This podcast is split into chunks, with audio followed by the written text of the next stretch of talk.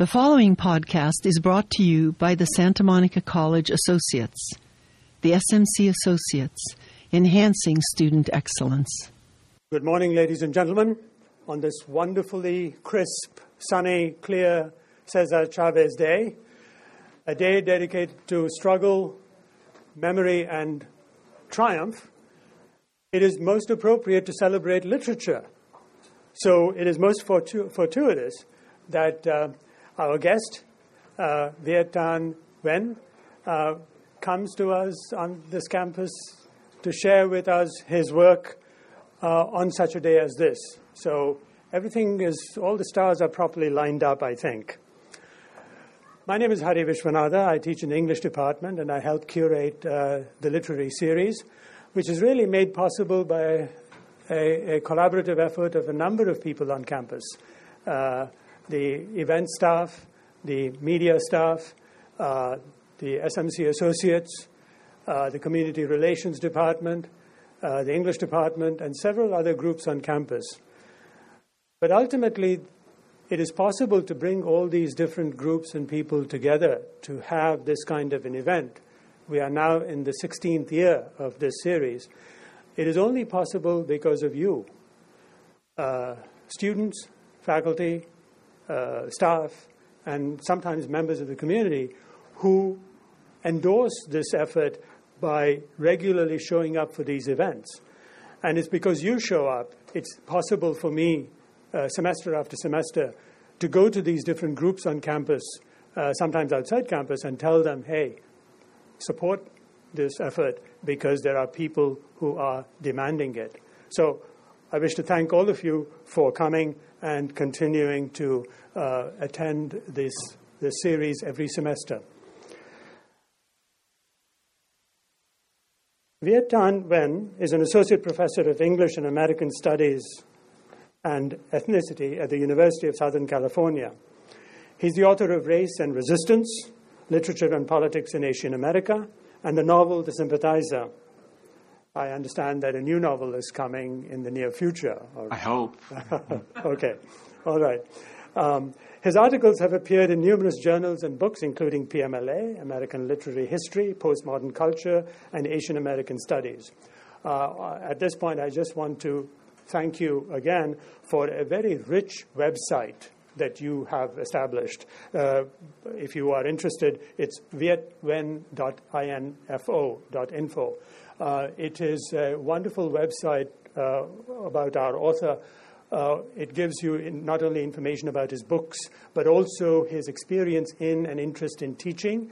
And what I found very useful is it uh, uh, makes available many of his uh, critical essays he has written about various issues in our contemporary culture, about literary works, and also about uh, teaching using technology in the classroom. So it's a, a, diverse group of essays on a variety of subjects that all of us can be interested in. So I appreciate your making it available um, free to anyone uh, on the web. His short fiction has been published in Manoa, Best New American Voices, uh, and several other journals. Uh, an award winning teacher and scholar and writer, he has been a fellow of the Co- American Council of Learned Societies, the Radcliffe Institute for Advanced Study at Harvard, and the Fine Arts Work, Fine Arts Work Center, and also has received fellowships and grants from you know, many foundations, including the Luce, Mellon, and Asian American, Cult- Asian American Cultural Council and the Huntington Library. I thought I would share with you a couple of excerpts from uh, his novel, The Sympathizer, which he will talk about this morning, uh, to whet your appetite. That is my American dream, said the poet. That no matter the clothes I wear, or the food I eat, or the language I speak, my heart will be unchanged. This is why we gather here tonight, ladies and gentlemen. Though we cannot be home in reality, we can return in fantasia. And the second excerpt from the same novel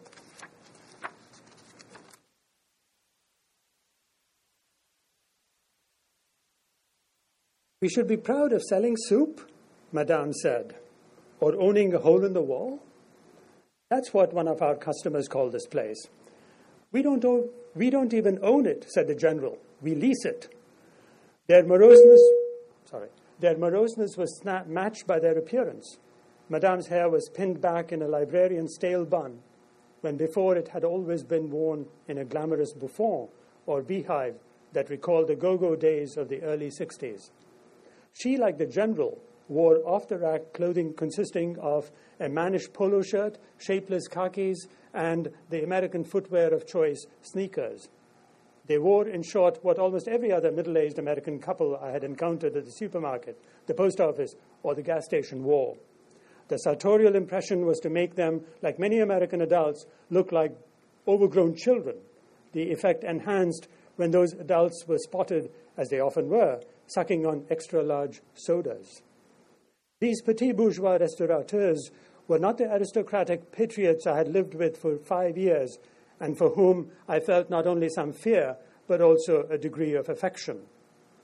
Their sadness was my sadness too, so I turned the conversation toward, toward a topic I knew might lift their spirits. So, I said, what's this about the restaurant funding the revolution? Viet Thanh Nguyen.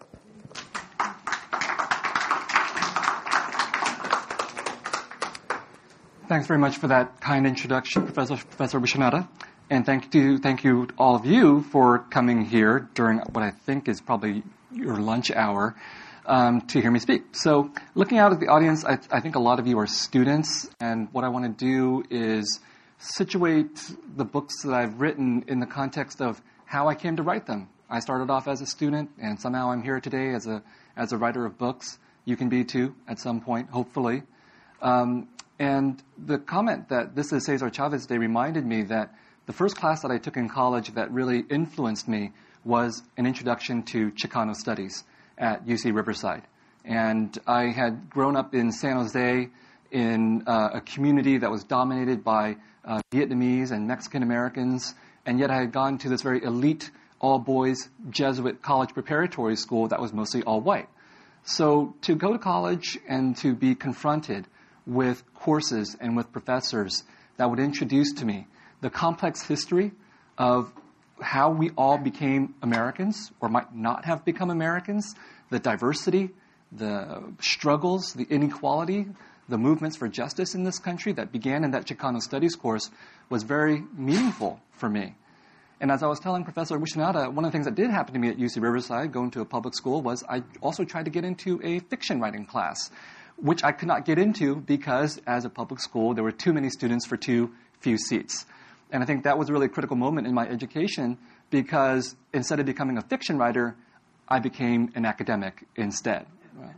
Um, but eventually, I mean, the thought, the dream of being a fiction writer was always on the back of my mind. I was always writing. And eventually, when I transferred to UC Berkeley, I finally got the chance to take a creative writing class with Maxine Hong Kingston. I don't know, how many of you have read Maxine Hong Kingston? or heard of her. I mean, she's a very famous writer, although at the time I was 20 years old, I didn't really appreciate that. So I got into a writing class. It was a class of 14 students, small seminar room, and every single day I would fall asleep. This is not really something that I would recommend to you, but I share that story because it affirms the possibility that it doesn't really matter who you are in college. It doesn't predict who you're going to be 20 years later. I look out at my own students. Sometimes they fall asleep in class. I don't get upset because I think, hey, that was me way back then. And the way that I became a writer is that I matured. I listened to the words of advice that Maxine Hong Kingston gave to me at the end of the class. Go seek counseling, she said. And that was probably true. I was probably very alienated. I didn't actually go seek counseling through an individual. I sought counseling through learning how to write. So I worked out my issues, I worked out my identity, I worked out my struggles intellectually, emotionally, politically through the act of writing. And that meant writing both in the sense of writing fiction, but also writing uh, scholarly work. And for a long time, I really struggled with what that meant to be both a fiction writer and a scholar, because uh, it's very difficult to reconcile these two worlds, possibly really difficult in the United States. And yet, for me, it was really important to try to bring these two worlds together because they mutually informed each other for me. Fiction was a way of working out dramatically these uh, issues of what it meant to be Vietnamese in American society and a Vietnamese American returning to Vietnam. I grew up very confused, not having an answer to so many questions that arose in my mind about how did the Vietnamese come here to the United States? Uh, why are there no stories about Vietnamese people? And why is it that when Vietnamese people appear in American stories, we exist mostly to be silenced or to be killed?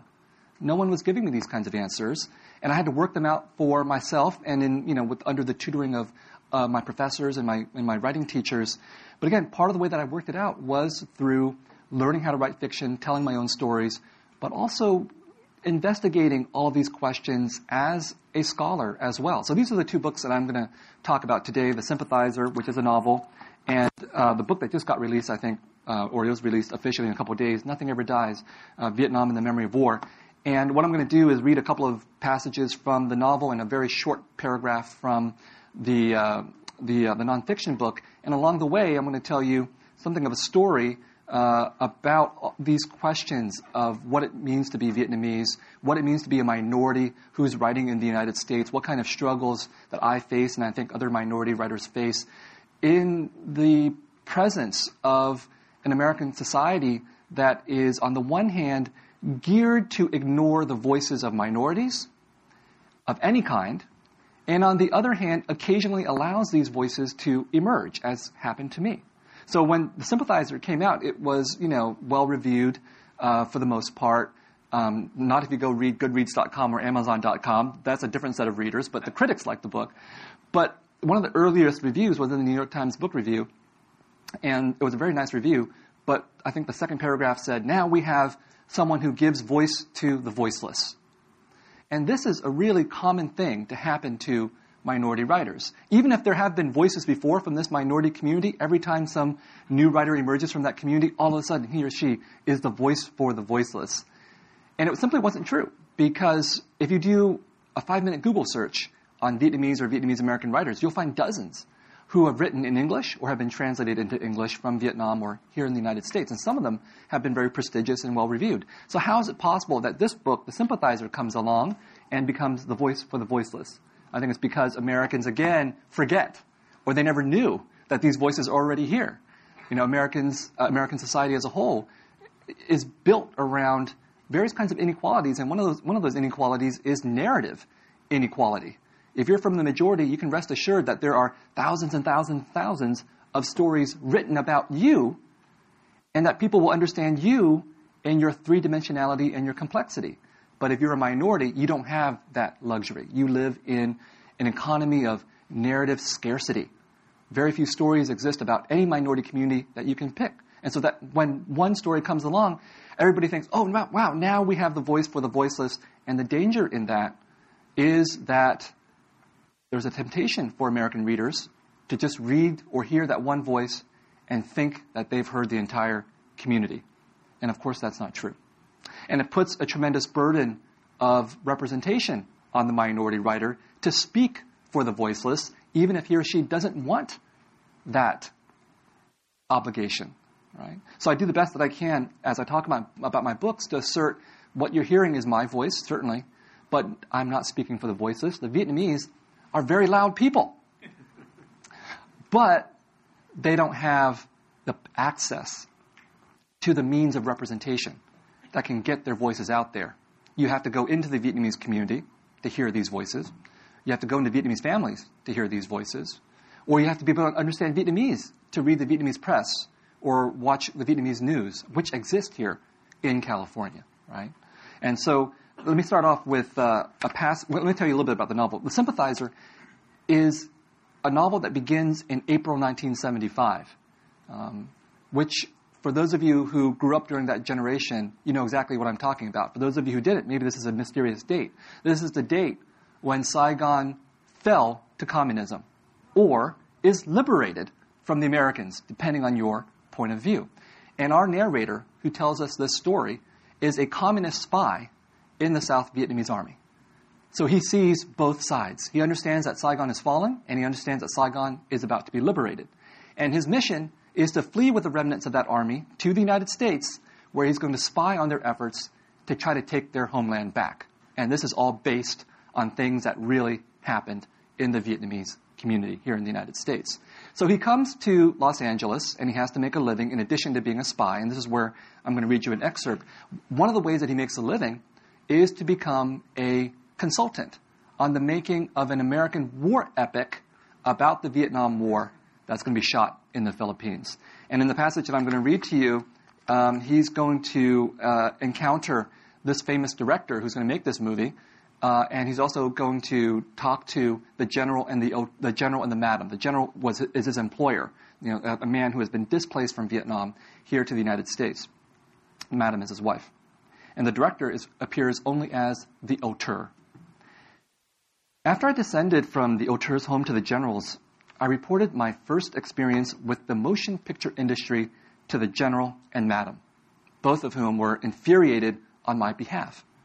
My meeting with the auteur had gone on for a while longer, mostly in a more subdued fashion, with me pointing out that the lack of speaking parts for Vietnamese people in a movie set in Vietnam might be interpreted as cultural insensitivity. Do you not think it would be a little more believable, I said, a little more realistic, a little more authentic for a movie set in a certain country, for the people in that country to have something to say, instead of having your screenplay direct as it does now, cut to villagers speaking in their own language. Do you think it might not be decent to let them actually say something instead of simply acknowledging that there is some kind of sound coming from their mouths? Could you not even just have them speak a heavily accented English? You know what I mean. Ching Chong English? just to pretend they are speaking in an Asian language that somehow American audiences can strangely understand? The auteur grimaced and said, Very interesting. Great stuff. Loved it. But I had a question. What was it? Oh, yes. How many movies have you made? None. Isn't that right? None? Zero? Zilch? Nada? nothing, and however you say it in your language. So thank you for telling me how to do my job. Now get the hell out of my house and come back after you've made a movie or two. Maybe then I'll listen to one or two of your cheap ideas. Why was he so rude? Madam said. Didn't he ask you to give him some comments? He was looking for a yes man. He thought I'd give him a rubber stamp of approval. He thought you were going to fawn over him. When I didn't do it, he was hurt. He's an artist. He's got thin skin. So much for your career in Hollywood, the general said. I don't want a career in Hollywood, I said, which was true only to the extent that Hollywood did not want me. I confessed to being angry with the auteur, but was I wrong in being angry? This was especially the case when he acknowledged he did not even know that Montagnard was simply a French catch-all term for the dozens of Highland minorities. What if, I said to him, I wrote a screenplay about the American West and simply called all the natives Indians. You'd want to know whether the cavalry was fighting the Navajo or Apache or Comanche, right? Likewise, I would want to know when you say these people are Montagnards, whether we speak of the Bru or the Nung or the Tay. Let me tell you a secret, the auteur said. You ready? Here it is. No one gives a shit. He was amused by my wordlessness. To see me without words is like seeing one of those Egyptian felines without hair, a rare and not necessarily desirable occasion. How could I be so dense? How could I be so deluded? I naively believed that I could divert the Hollywood organism from its goal, the simultaneous lobotomization and pickpocketing of the world's audiences. Hollywood did not just make horror movie monsters, it was its own horror movie monster, smashing me under its foot.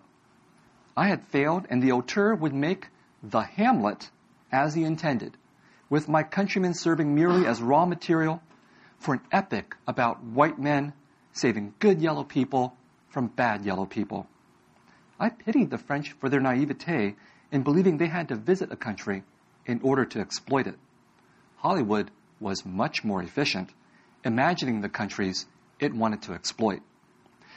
I was maddened by my helplessness before the auteur's imagination and machinations. His arrogance marked something new in the world, for this was the first war where the losers would write history instead of the victors, courtesy of the most efficient propaganda machine ever created. With all due respect to Joseph Goebbels and the Nazis, who never achieved global domination. Hollywood's high priests understood innately the observation of Milton's Satan that it was better to rule in hell than serve in heaven. Better to be vic- villain, loser, or anti hero than virtuous extra, so long as one commanded the bright lights of center stage. In this forthcoming Hollywood trompe l'oeil, all the Vietnamese of any side would come out poorly, herded into the roles of the poor, the innocent, the evil, or the corrupt. Our fate was not to be merely mute, we were to be struck dumb. So, I mean, the book is uh, it's a political story, it's a spy novel, it's a it's a literary novel, it's a historical novel. It's meant to be satirical, a little bit funny. It's meant to be angry, and I, I wrote the book in this way because I, I looked around the American literary landscape and I thought, you know, there are not enough angry minority writers out there, uh, and there's a lot to be angry about. If you're awake, you should be angry at the kinds of injustices that are out there. And for me, it was very intimate that this was injustice that I saw, that this was an unjust war that had brought me here to this country, and that uh, strangely, Americans thought of this war as something that had done equal damage to both Vietnam and the United States. This was something that Jimmy Carter actually said. The war was a, a war of mutual destruction, and it simply wasn't true.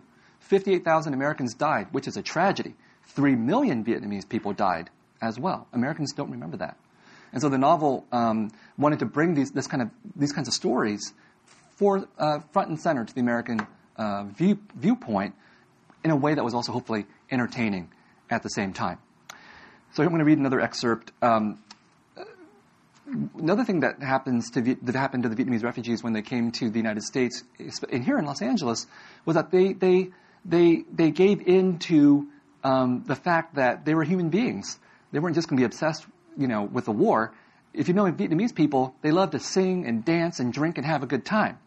So one of the first things that they did in coming to Los Angeles was that they opened a nightclub. And that nightclub eventually led to what we have today, a very famous show called Paris by Night, which is a song and dance extravaganza that, you know, is shot in Vegas uh, and Paris and all these exotic locations and it's seen by people all over the world and in Vietnam. And it's a huge production. It's in like 120, its 120th episode by now, I think. So this is the background for what you're going to see here. Um, that our narrator is going to go to this nightclub called Fantasia, and he's going to see a young woman there named Lana, who is the forbidden fruit. She is the general's daughter. Now known by just one name, like John, Paul, George, Ringo, and Mary, Lana stepped on stage. Clad in a red velvet bustier, a leopard print miniskirt, black lace gloves, and thigh high leather boots with stiletto heels. My heart would have paused at the boots, the heels, or the flat, smooth slice of her belly, naked in between miniskirt and bustier. But the combination of all three arrested my heart altogether and beat it with the vigor of a Los Angeles police squad.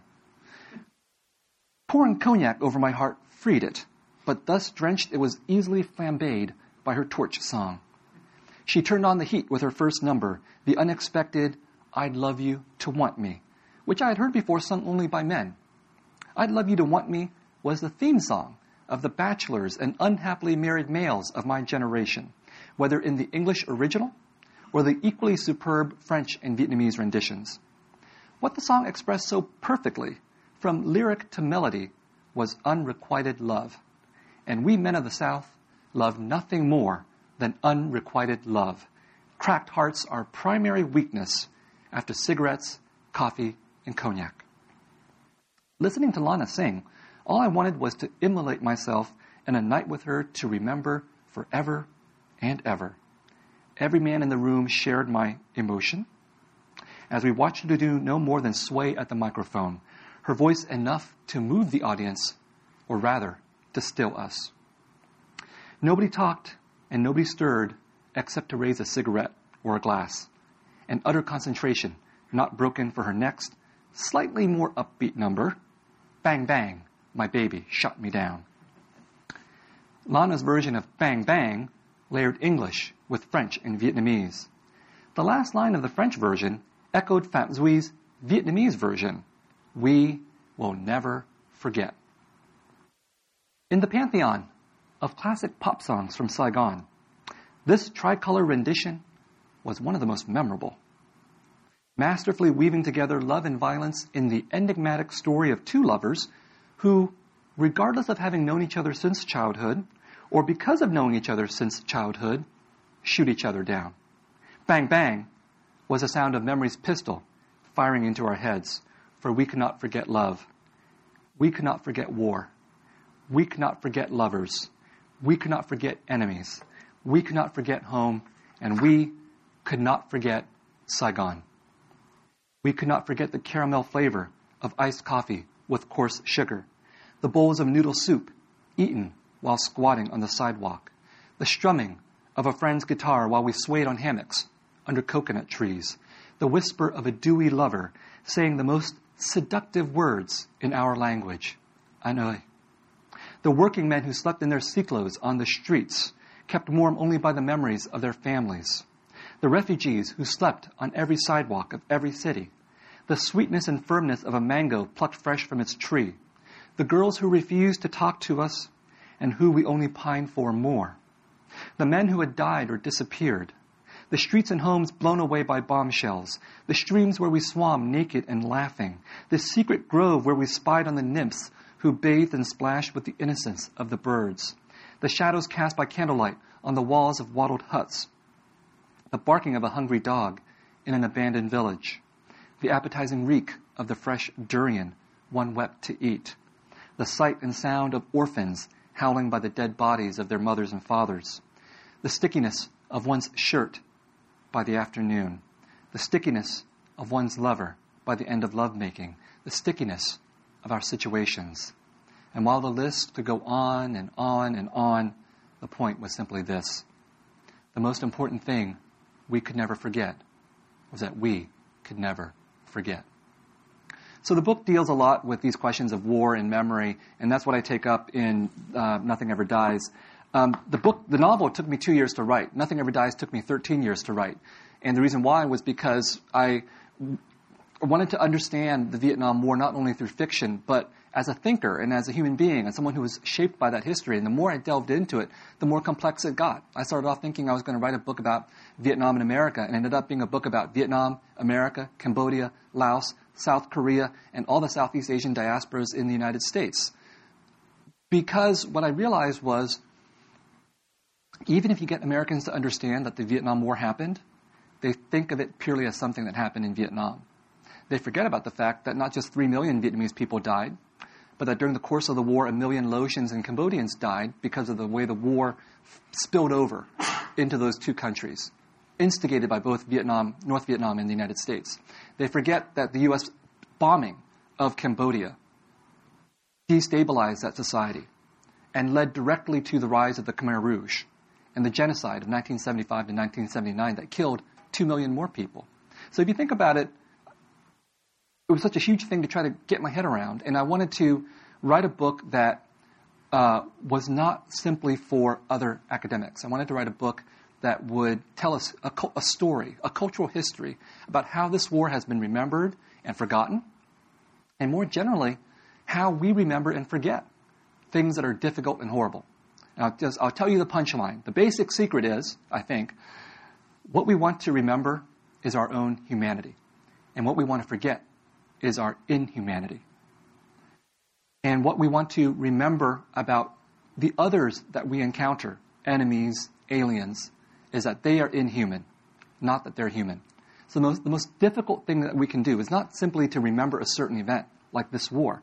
The most difficult thing is to remember our capacity for inhumanity. We like to pretend that we can't be inhuman, or that when inhuman things happen, it's done by inhuman people who are monsters.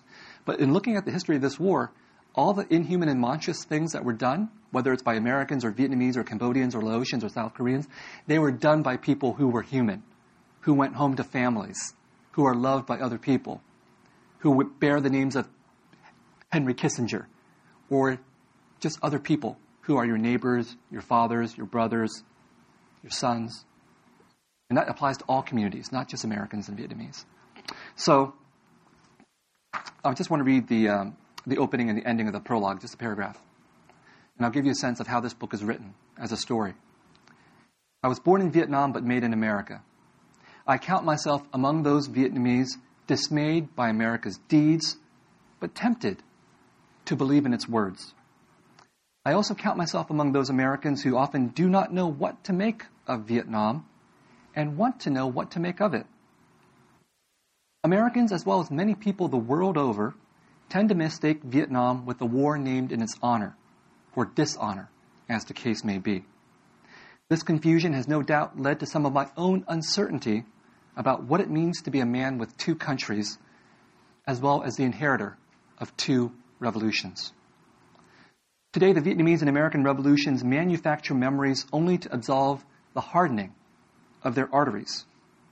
For those of us who consider ourselves to be inheritors of one or both of these revolutions, or who have been influenced by them in some way, we have to know how we make memories and how we forget them so that we can beat their hearts back to life. That is the project, or at least the hope, of this book. And so what I do in the book is, you know, I travel to all these different countries. I go to different places where the war has been remembered or forgotten. I look at all kinds of movies and books and histories, speeches about this war from all different kinds of sides. And my personal narrative, my personal story of, of going back to Vietnam many times is woven into that. But one of the reasons why I think the book is also relevant is because my understanding of this war is not simply that it was something that happened from 1965 to 1975, but that it really is a part of a much longer history, for, for those of us who are Americans, a much longer history of perpetual warfare that we've been waging since 1898. That was the year that the United States took the Philippines, took Guam, took Puerto Rico, took Hawaii, and expanded the frontier from California all the way out into the Pacific towards China.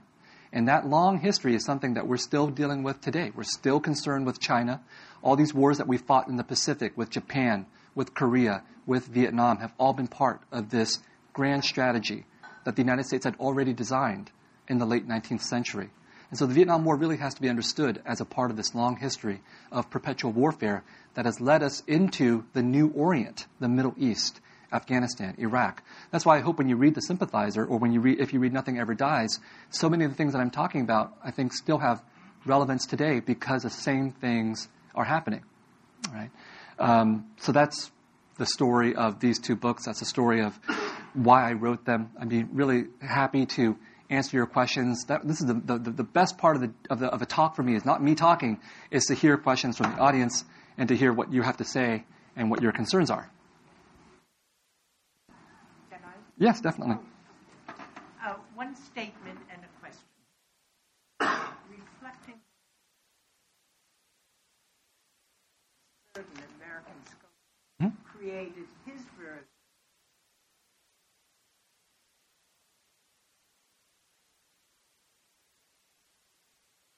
But my question is, since writings come out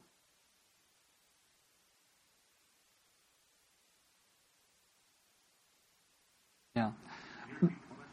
Okay, so the, the, the, statement was that Chris Burden, a very famous uh, artist in, from, you know, who died not too long ago, had designed the Other Vietnam Memorial, um, which was a rejoinder to the Vietnam Veterans Memorial that Maya Lin created. Um, and how many of you have actually seen the Vietnam Veterans Memorial, the Black Wall in Washington, D.C., right? So you know what that looks like and that it commemorates 58,000 American names and that it is widely regarded as the best example of war memorialization in this country, right? But Chris Burden's point was, what about all the Vietnamese who died, the three million that I talked about? There's a, there's a photographer named Philip Jones Griffiths, who was, who was Welsh and he was a very famous photographer during the Vietnam War period, who said, let's put this in context. The Vietnam Veterans Memorial, that wall measures 150 feet? I'm trying to remember, the, 900 feet, I think. If you were to build the same wall for Vietnamese people, it would run nine miles long. Right? And so when we talk about memory and forgetting, the point is, is that it's possible for Americans to remember their 58,000 American dead because they have forgotten the 3 million Vietnamese dead. And that was what Chris Burden wanted to remind Americans about by designing this, what he called the other Vietnam memorial that had three million Vietnamese names on it. And uh, it it's a big pillar with uh, gigantic copper sheets that you can rotate on, on this on this pillar, this, this pillar or spindle, and it has three million Vietnamese names. Now the problem was that he couldn't find three million Vietnamese names, so he went to the LA phone book, found four thousand Vietnamese names, and repeated them over and over and over again, which is kind of a problem because these people aren't dead. And so th- he was making a political point, which I think of as a very powerful political point. But the fact that he couldn't name the 3 million Vietnamese dead tells us something very crucial, uh, which is that the American ability to remember 58,000 Americans is a part of an inequality of memory. It's a part of an industry of memory that allows Americans to both manufacture the weapons that can kill 3 million Vietnamese people and remember 58,000 American people with tremendous precision. But all these Southeast Asian countries don't have that industrial capacity. So all these millions of dead Southeast Asians, they can never, probably ever be remembered in the same way simply because we can't keep track of the names, right?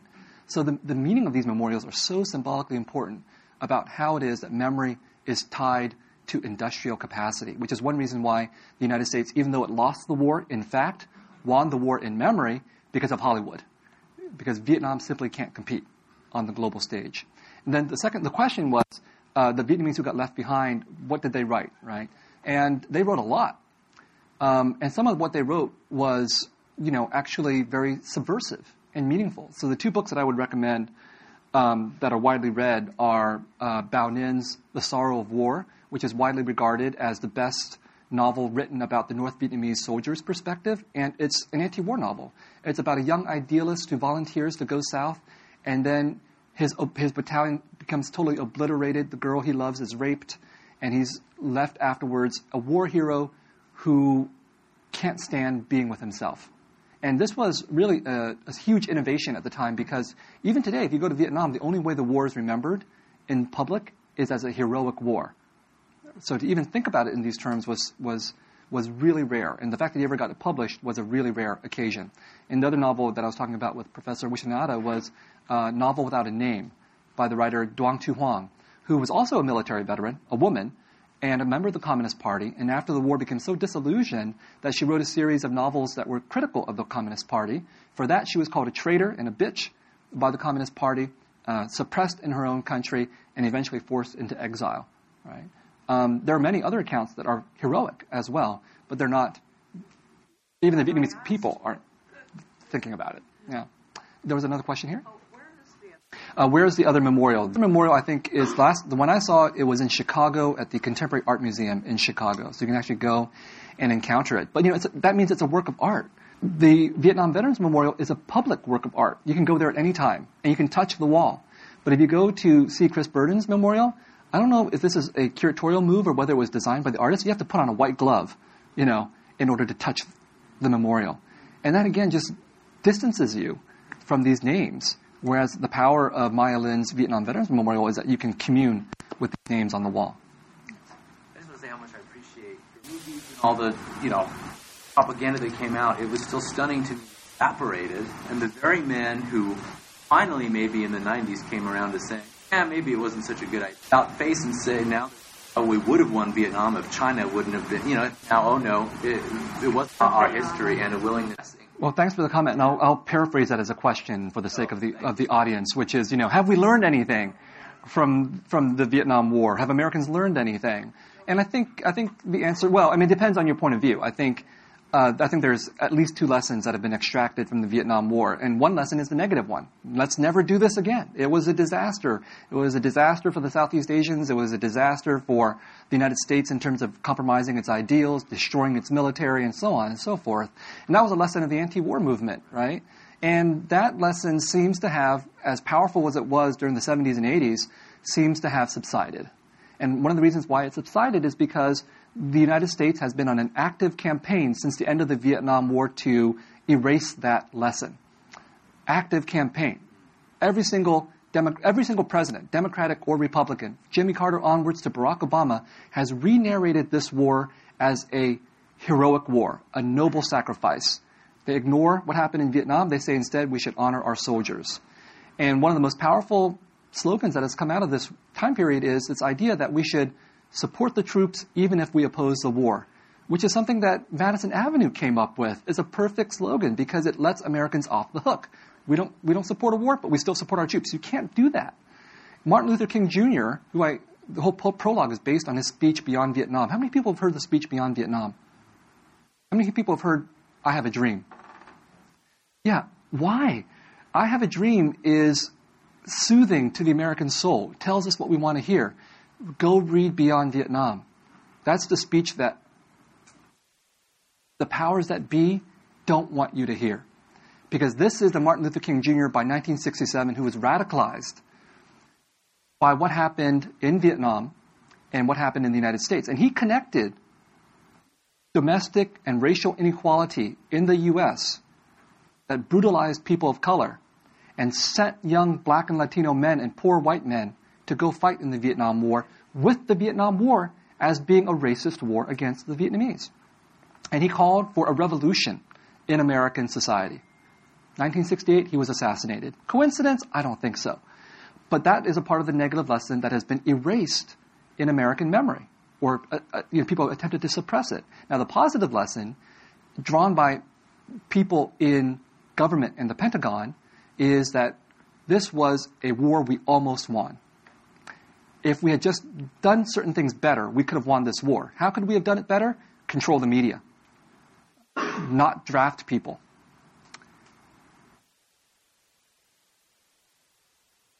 Engage in more culturally sensitive warfare. And that's really what happened. General David Petraeus is a veteran of the Vietnam War. He wrote the Army Training Manual in the years afterward that incorporated all these supposed lessons from the Vietnam War and applied them in Iraq and Afghanistan. Right? That's why we don't have widespread media coverage of these wars. We don't have what one critic called the living room war, where unfiltered, uncensored images are projected into our living room. We have highly censored images coming into our living rooms today, and it's all about Americans, or mostly about Americans. Uh, we don't have a draft, so we have an all volunteer army that bears the entire burden of the war, and 99% of Americans don't have to think about it and we have a, you know, a politically desensitized population. That's the positive lesson from the Vietnam War that the military industrial complex has extracted, and it's applied it very effectively, as far as I can tell. Yeah. I'm going to give you the mic. Um, I guess uh, adding on to that, uh, to that information is uh, how would we can then consider also the attribution of the increasing suicide rate amongst um, American veterans and also the uh, also, I guess this um, very like lack of media coverage of the existing veteran community in the past wars, including Vietnam and uh, and, and uh, Korea. No, that's a great question. One of the things that I um, that I talk about in the book, how do memorials work? You know, we have the Vietnam Veterans Memorial. It commemorates 58,000 dead dead Americans, right? Uh, it doesn't commemorate all those veterans who committed suicide, who are disabled, who suffer from trauma, who are homeless, because we don't want to remember those people. We want to think that a war begins and ends, 1965, 1975, it's over, and then we don't have to worry about it anymore. That's what memorials help us to do. They help us actually not only to remember, but to forget. And in the case of war memorials or soldiers' memorials, they help us to forget the fact that war doesn't end simply because the politicians say that it does and that for many veterans and for many civilians who are deeply traumatized or affected by their loved ones who went to war, the war continues forever, oftentimes. Right? So memorials contain meaning. And that happens today in Iraq and Afghanistan too. We like to think that war's a neat business, the soldiers have come home and everything, uh, or that there only four or 5,000 soldiers died during the, during the fighting, right? I think it's roughly around 5,000 soldiers. We have no idea, most people, how many veterans are disabled or who have committed suicide. Could number in the thousands for all that we know. And likewise, the other thing that I would add to that is again, memorials help us to remember soldiers, even though wars actually affect civilians. So if you know, know any Southeast Asians who have come to the United States and you ask them how they came here, every single one of those people has a horrible story to tell you.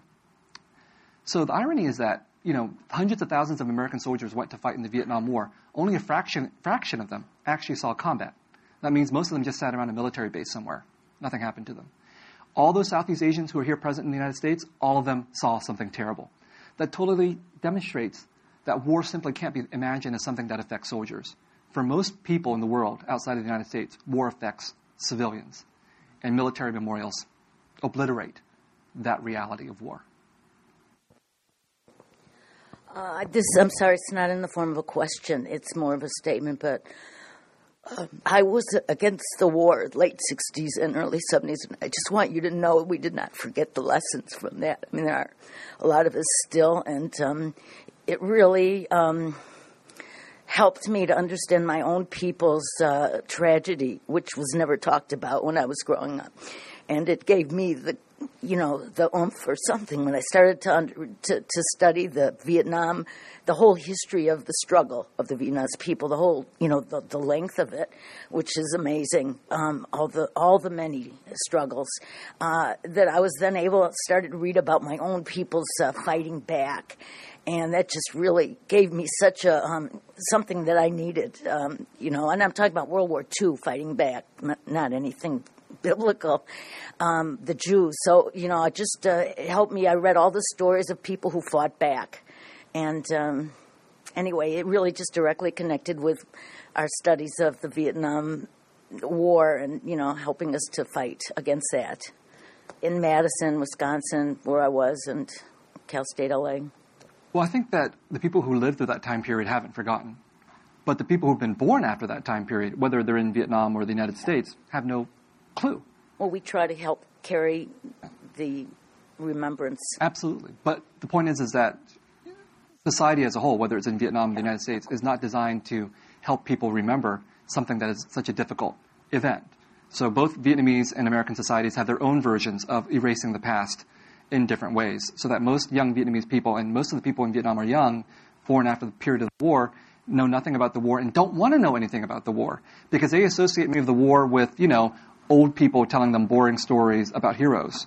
And here in the United States, I think I'm, I'm, I'm, projecting, but young Americans, I think, have many other distractions on their time. And trying to think about something unpleasant and difficult is, is, is not something that, that they want to do. And the teachers who are supposed to teach them aren't teaching them. I mean, from what I can tell, surveying my students in U.S. high school history classes, the Vietnam War is not taught or taught for a day.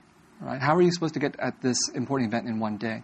And another question about um, you know connections with other communities. Like I said, I started off my intellectual journey with Chicano studies, and from there I was able to connect through African American studies.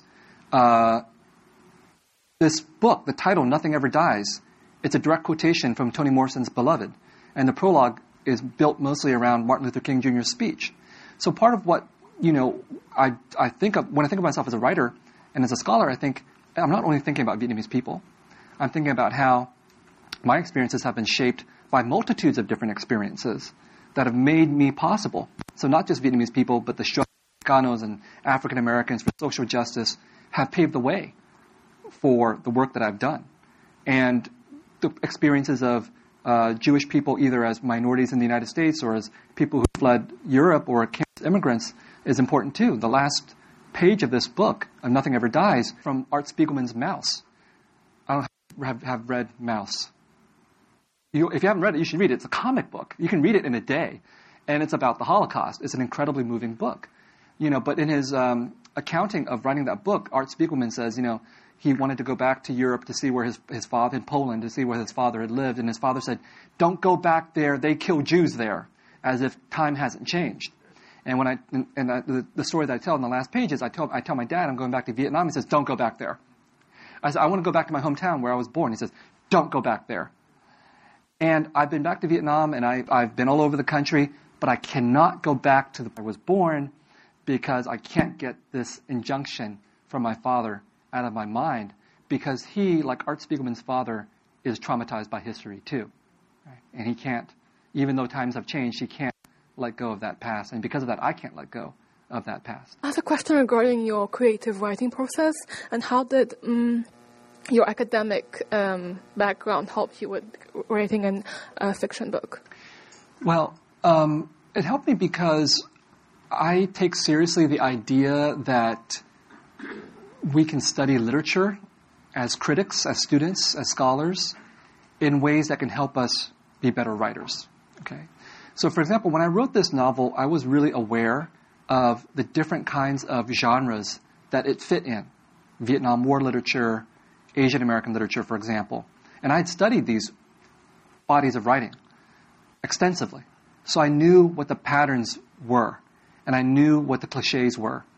And that was really crucial um, to writing a novel that avoided the cliches of these genres. I'll give you an example. Asian American literature, it's a growing genre. It's, it's, getting more and more influential. More and more Asian American writers are getting recognized and published. But it's not a very angry literature. Because if you're an Asian American writer and you want to publish in this country, the easiest story that you can tell is um, I came from Asia or my parents came from Asia. Asia sucked. It's bad for women. It's oppressive. You come to the United States, your immigrant parents struggle, and it's a country of liberation and freedom. That's the basic narrative that'll get you published in New York City. That's a narrative that I refuse to do in this book. So, if you're a creative writer, of course you need to learn how to write your fiction or poetry or whatever. You also need to read extensively and study the body of writing that you think you fit in so that you know your literary history. You've seen what other writers have done, and you can make a judgment about what worked and what didn't work for you so you don't do the same things all these perspectives that you had? The question was, did it help me with? Did that why help me with the critics? I think so, because I think that um, the book has resonated really well for literature professors, as far as I can tell. You know, it's being taught in undergraduate and graduate seminars, and um, I think it's because uh, I, I I think the novel can just be read on the surface for what it is, which is you know political novel, historical novel, thriller, but underneath there's all kinds of allusions and references that are happening to various kinds of literary histories and theoretical and philosophical issues. You don't have to know these kinds of things, but if you do, it adds all these kinds of layers. And that is an outcome of all that scholarly work as well. And there's also all kinds of references to American literary history, Asian American literature. And again, if, you know, if you know these, these literatures, then you can see what the book is doing.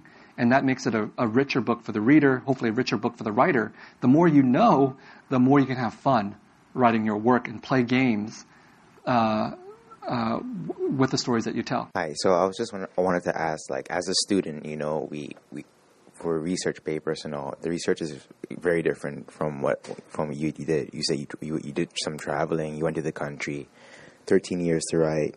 Um, nothing ever dies. How was it like reconnecting with with your culture or like you know seeing it from not from like like a mixed standpoint, but just being in Vietnam and you know trying to like recapture all the all the emotion and you know, making it as realistic as you possibly can?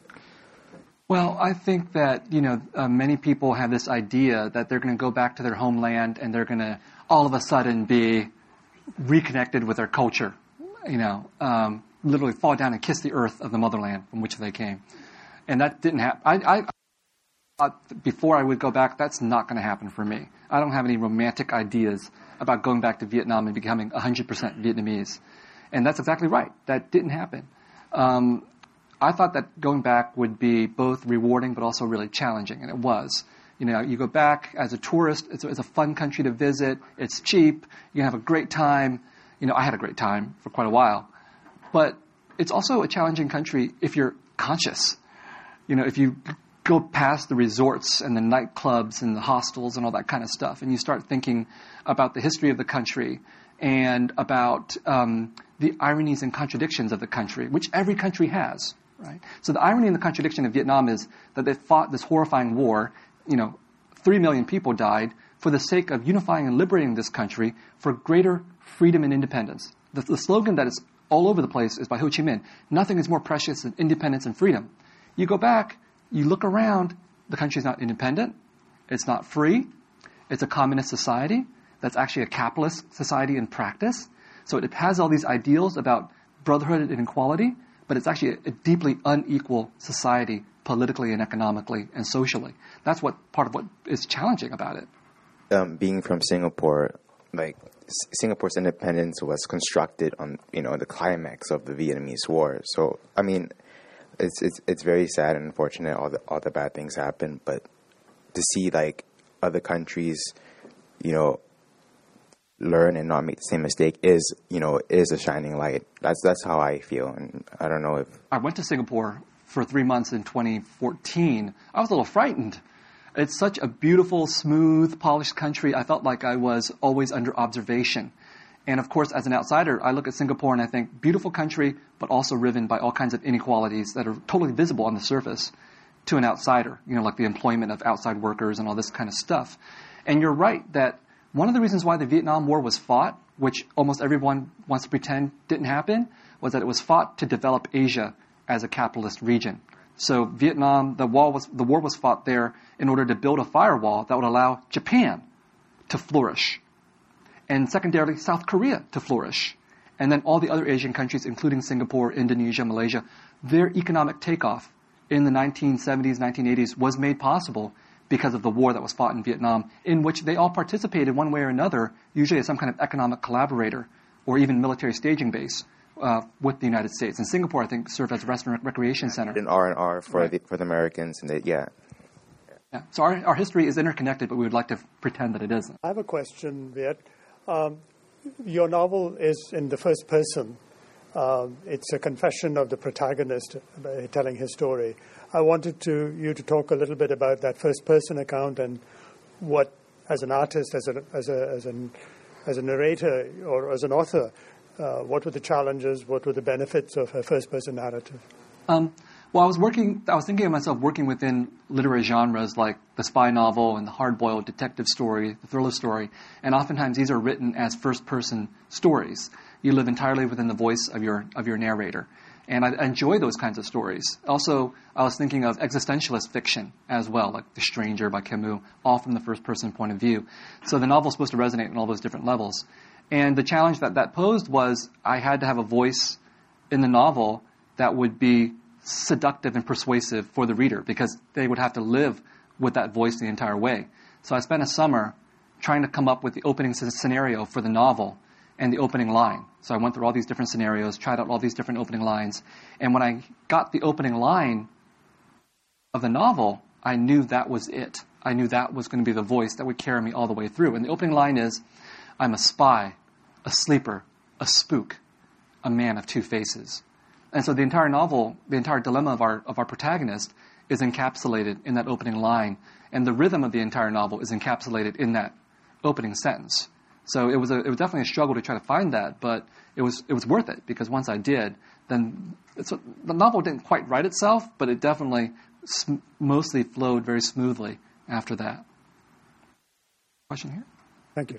um, my we argued every night. You're t- you were talking about how we saw the images coming in every night, and you know I was a high school student. I had high school students I went to school with were drafted right after we got out of high school, and my father's younger brother, who lived with us, went to Vietnam and came back addicted to heroin and abandoned his family. It felt like Vietnam was like the drumbeat in my growing up because it started when I was so young and was still going on when I went away to college. But I love that you made the connection that money's always involved because we were saying that back then when we were marching. We were like, it's all about empire and empire is about money. And America will always make war. War will always make money for America. It just feels kind of, I don't know. I feel helpless. I, I feel like I'm not in a representative democracy anymore. It's like vote for puppet A or vote for puppet B, but nobody is representing us anymore. I think there are a lot of Americans who were against the Vietnam War. I- mean, we were just we were just kids, and we were saying, "Why? Why are we going there? Why are we going there?" And no one would answer us, you know. But they drafted the boys I went to school with. I, I don't know what my question is, except how do we get beyond being this sort of hopeless fail? I feel like we're a failed democracy. Well, I talk about that in, in Nothing Ever Dies, actually. I talk about what does it mean to tell a true war story. So this, this is a riff on Tim O'Brien's uh, chapter in The Things They Carried, which is a classic of the, of the American literature of the war. He has a chapter on true war stories, and he tells you all the different things, all the different permutations of the true war story, that it's nasty, that it's fun, thrilling, drudgery, and so on. One thing he doesn't say is that wars are profitable. And that's the truest war story of all. The reason we go to fight wars may be for all kinds of different reasons, but one of the reasons at the core is because we want to take something from somebody else or we want to make money off of this endeavor. And that's a really terrifying thing to try to wrap your mind around Because at least in our society, my thinking, it, it agrees with yours, is that we do live in a military industrial complex. That was Dwight D. Eisenhower that coined that term as Republican general. And we live in a society that is geared to fight wars. And we've come to accept that as normal. We don't blink an eye that our military budget is greater than the military budgets of all the next 10 or 20 countries combined, right? And so our, our society functions on war. But we don't like to think of it in those terms. So one of the Maxine Hong Kingston, I, I, I quote her a few times. I think she's one of our writers who has really tried to confront what that means to live in a society, and she was of the Vietnam War generation, to live in a society that's built on war. So she has a passage in uh, her book China Men, there's a section called The Brother in Vietnam. One of her brothers goes to fight in the Vietnam War. And she talks about in that book about how when you open the refrigerator, you're supporting the war effort. Because the refrigerator is a part of the military industrial complex. Or all that stuff in your refrigerator is manufactured by companies that have ties to the military industrial complex. Dow Chemical made Agent Orange. Dow Chemical also makes all kinds of chemicals that we use in our everyday lives, right? So her point there is that war is inescapable. Americans like to think that war is what happens on that TV screen over there somewhere else. We, you know, we, we get these volunteers, we send them to fight. That's war. But Kingston and I agree that that's not war. That's only a part of war. War is total war that incorporates all of us through our complicity by paying taxes and by voting for A or B and by being pacified in that way. And what that means is that the real horror of war is not only that it's all blood and guts, which is how we like to think about it, war is hell, which never stopped us from going to war. What's really terrifying is that war is boring. War is a part of our everyday lives. That's the reality that Americans don't want to confront. They'd rather watch American Sniper and think that's the true war story, when the true war story is Halliburton. And how do we get around? I mean, I think I try to end with on an optimistic note. I try to. I mean, I, I argue that you know we have to remember. We have to remember not just a specific war. We have to remember the total war of which this is a part. We have to remember the perpetual war that I was talking about. And we have to remember our capacity for inhumanity. American Sniper, I'm sure many of you have seen the movie, tells the basic story. We're human, they're inhuman. We, we can kill a whole bunch of people, but we do it for good reasons. And that's precisely the story that we should be refusing. The story that we should be remembering is that that American sniper, he kills 160 people because of inhumanity, not because of humanity.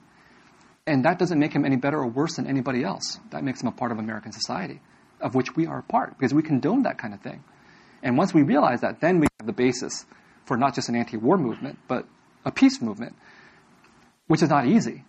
So the answer is not easy. I think we have, we, we, we, we sort of have a sense of what that involves. It just means a lot of work that your generation, your generation went through, right? And which we have to do over again. That's the hard part. There's a question in the back by a gentleman who hasn't asked a question yet. We've discussed uh, much about the monetary uh, part of uh, war. But what about uh, religion uh, and per- perhaps in the context of Israel or once again religion? So, how does that segue uh, with uh, money? Wow. Um, okay, let me start by saying that I'm a Catholic. I was born into a Catholic family, and the sympathizer is suffused with all kinds of Catholic themes and symbols. And the reason why that becomes important, the reason why it's not an accident of history that I'm here as a Catholic, is that the French colonized Vietnam, introduced Catholicism into that country, created a Catholic minority, which, when the United States came in in 1954, the United States elevated that Catholic minority into its ally. And President Ngo Dinh Diem, who was the American, uh, uh, the president that the Americans supported, was a Catholic, who was supported by American Catholics. So even before we start talking about Islam or you know anything else of the contemporary period, we have to acknowledge that religion has always been important in these kinds of efforts by the French, by the Americans, by the West to extend their influence into different kinds of countries. And it just was it just that was back then it happened to be Catholicism that was the tool, and Buddhism that was the religion that Americans feared.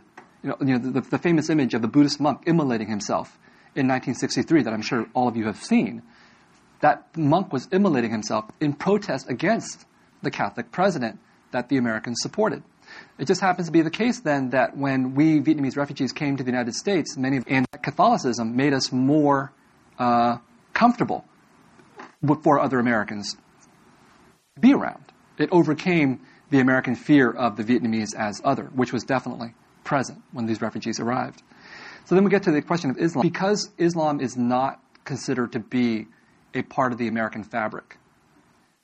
It's a, considered to be an, a, religion that's utterly alien to the United States. That compounds all these other questions of ethnic and national differences that are a part of the conversation today about what the U.S. is doing overseas and whether or not we should bring uh, refugees from predominantly Muslim countries into the United States. It seems as if people of, of an Islamic religion are more terrifying and scary than people of other religions. But I don't think it's true. If we look back at our history, we were utterly terrified of communists and Buddhists because they were different. It's only when somebody newer and more terrifying comes along that we think, oh, the communists aren't so bad. Actually, now anti-communism seems, seems rather quaint, right? Anti-Buddhism seems rather quaint. The fear of Buddhists seems absurd. Now we, now we know your neighbor next door who's white practices yoga and Buddhism. 200 years ago, Indians and, and uh, 150 years ago, Indians and Chinese weren't even allowed into this country. So it's only because Islam is the newest, most dangerous, incomprehensible other that we think of Islam specifically as something that we can't assimilate into American society, but I don't think that's right. It's just simply that we've given in to our fear of otherness and strangeness, and it takes the face of Islam. Thanks. I guess this is a question that kind of goes back to Coppola, I would assume, is who you're referring to, and what you think Hollywood has learned. If your book were to be optioned and you had, you could make a list of non-negotiables, what do you think that list would be? I think I could make that kind of list, and then Hollywood would screw me anyway. That's my question. I what do you be, think they would try would to screw the, you over on? Yeah, that would be the poetic justice. You know, Francis Ford Coppola. My, my idea of poetic justice is Francis Ford Coppola buys the, buys the rights for a million dollars and then screws me over by making some horrible film, okay? And I, I would deserve it, right? I'll take the million dollars.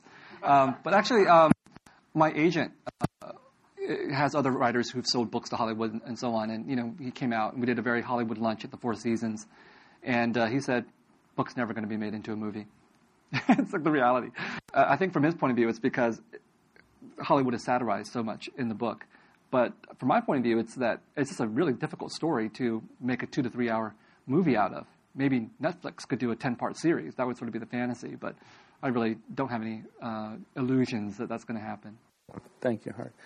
Uh, I'm, I'm intrigued by your your story of your travels in Vietnam and I spent a semester there teaching in, uh, at the Vietnam National University, Ho Chi Minh City, and I, I was invited to dinner uh, by uh, the father of the uh, postdoc physics student who had arranged the teaching position for me, and one of the guests was uh, Bao Ninh's sister, and um, we talked about the possibility of inviting him to the United States, even though he's currently, for the last, I don't know what it's been, 10 years, stripped of his visa because of problems, perception problems with it, with the book he wrote, The Sorrow of War. But there's a possibility if USC invited him that it, it could work. We, we invited Le Van Bang, the Vietnamese ambassador, to speak here back when he first opened up his office in D.C. And I asked him if he would help us get Ninh a visa, and he said he would. Now he's not all, the ambassador anymore, but USC has far more juice than SMC in terms of international invitations, and maybe the heat is off of uh, now, and I still think he's probably the greatest of the war writers of that era, including the Americans like Philip Caputo and Ron Kovic and Tim O'Brien. So I say that just as one who thinks things that you do with your writing and speaking uh, are very valuable educationally, uh, keeping these issues alive and uh, of significance in people's minds. And I think bringing one of the most uh, important writers of that era here would be uh, an extraordinary coup if you could find a way to do it. I hope so. Um, you know, we did bring to USC the preeminent Vietnamese director of the Revolutionary Generation, Nhat Minh, who made a very beautiful movie called When the Tenth Month Comes, which is you know a film about the tragedy of war and sorrow and all of that. and who, who we brought him to USC in order to promote his new film uh, at the time, which was uh, Don't Burn, based on a memoir of a Vietnamese woman doctor who was killed in the war. And I bring this up because, you know, number one, it's possible to do it, and number two, just to tell this little anecdote, you, you know, this was this was a movie that was meant to be a reconciliation effort between the Americans and the Vietnamese because it featured both American and Vietnamese actors. And Dang Nhat Minh said, "Oh yeah, when the movie came out in Vietnam, it came out the same weekend that Transformer 2 came out, and we were crushed like a bicycle." Uh, so the plight of Bao Ninh and the plight of Dang Nhat Minh, Bao Ninh restricted in his own country, his novel is hard to access. Dang Nhat Minh, who who makes the epic movie to try to reconcile the two sides, ends up you know wiped out by American popular culture that the Vietnamese people themselves support. The Vietnamese people themselves would rather see Transformers 2 rather than a movie by one of their own. So I don't know, I don't know where I'm going with that, but the, the hurdles are high in many respects. Well, Ladies and gentlemen, I think you'll join me in thanking Viet for a wonderfully moving and stimulating and thought provoking uh, presentation. I just want to share with you one more excerpt from the novel, uh, which I think speaks to many of the issues that we have been talking about. Of the three types of forgetting, this was the worst.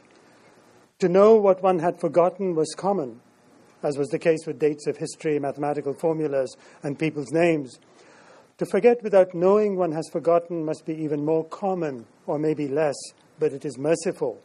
In this case, one cannot realize what is lost. But to know that one has forgotten something without knowing what, has, what that something was made me shudder. I have lost something, I said, pain getting the better of me and making itself audible in my voice. I've lost a piece of my mind. But, Viet, once again, as you have demonstrated through your novel and your work, art is a way to remember. I think that is ultimately our own redemption. Uh, and so I thank you for your work and your efforts in helping us remember, which I think is ultimately what will save us. So, on behalf of the college, I want to offer you this token of our appreciation. Thank you so much for coming, and thank you for coming. Thank you to all of you. Thank you, Professor Vishwanadha. It was a pleasure.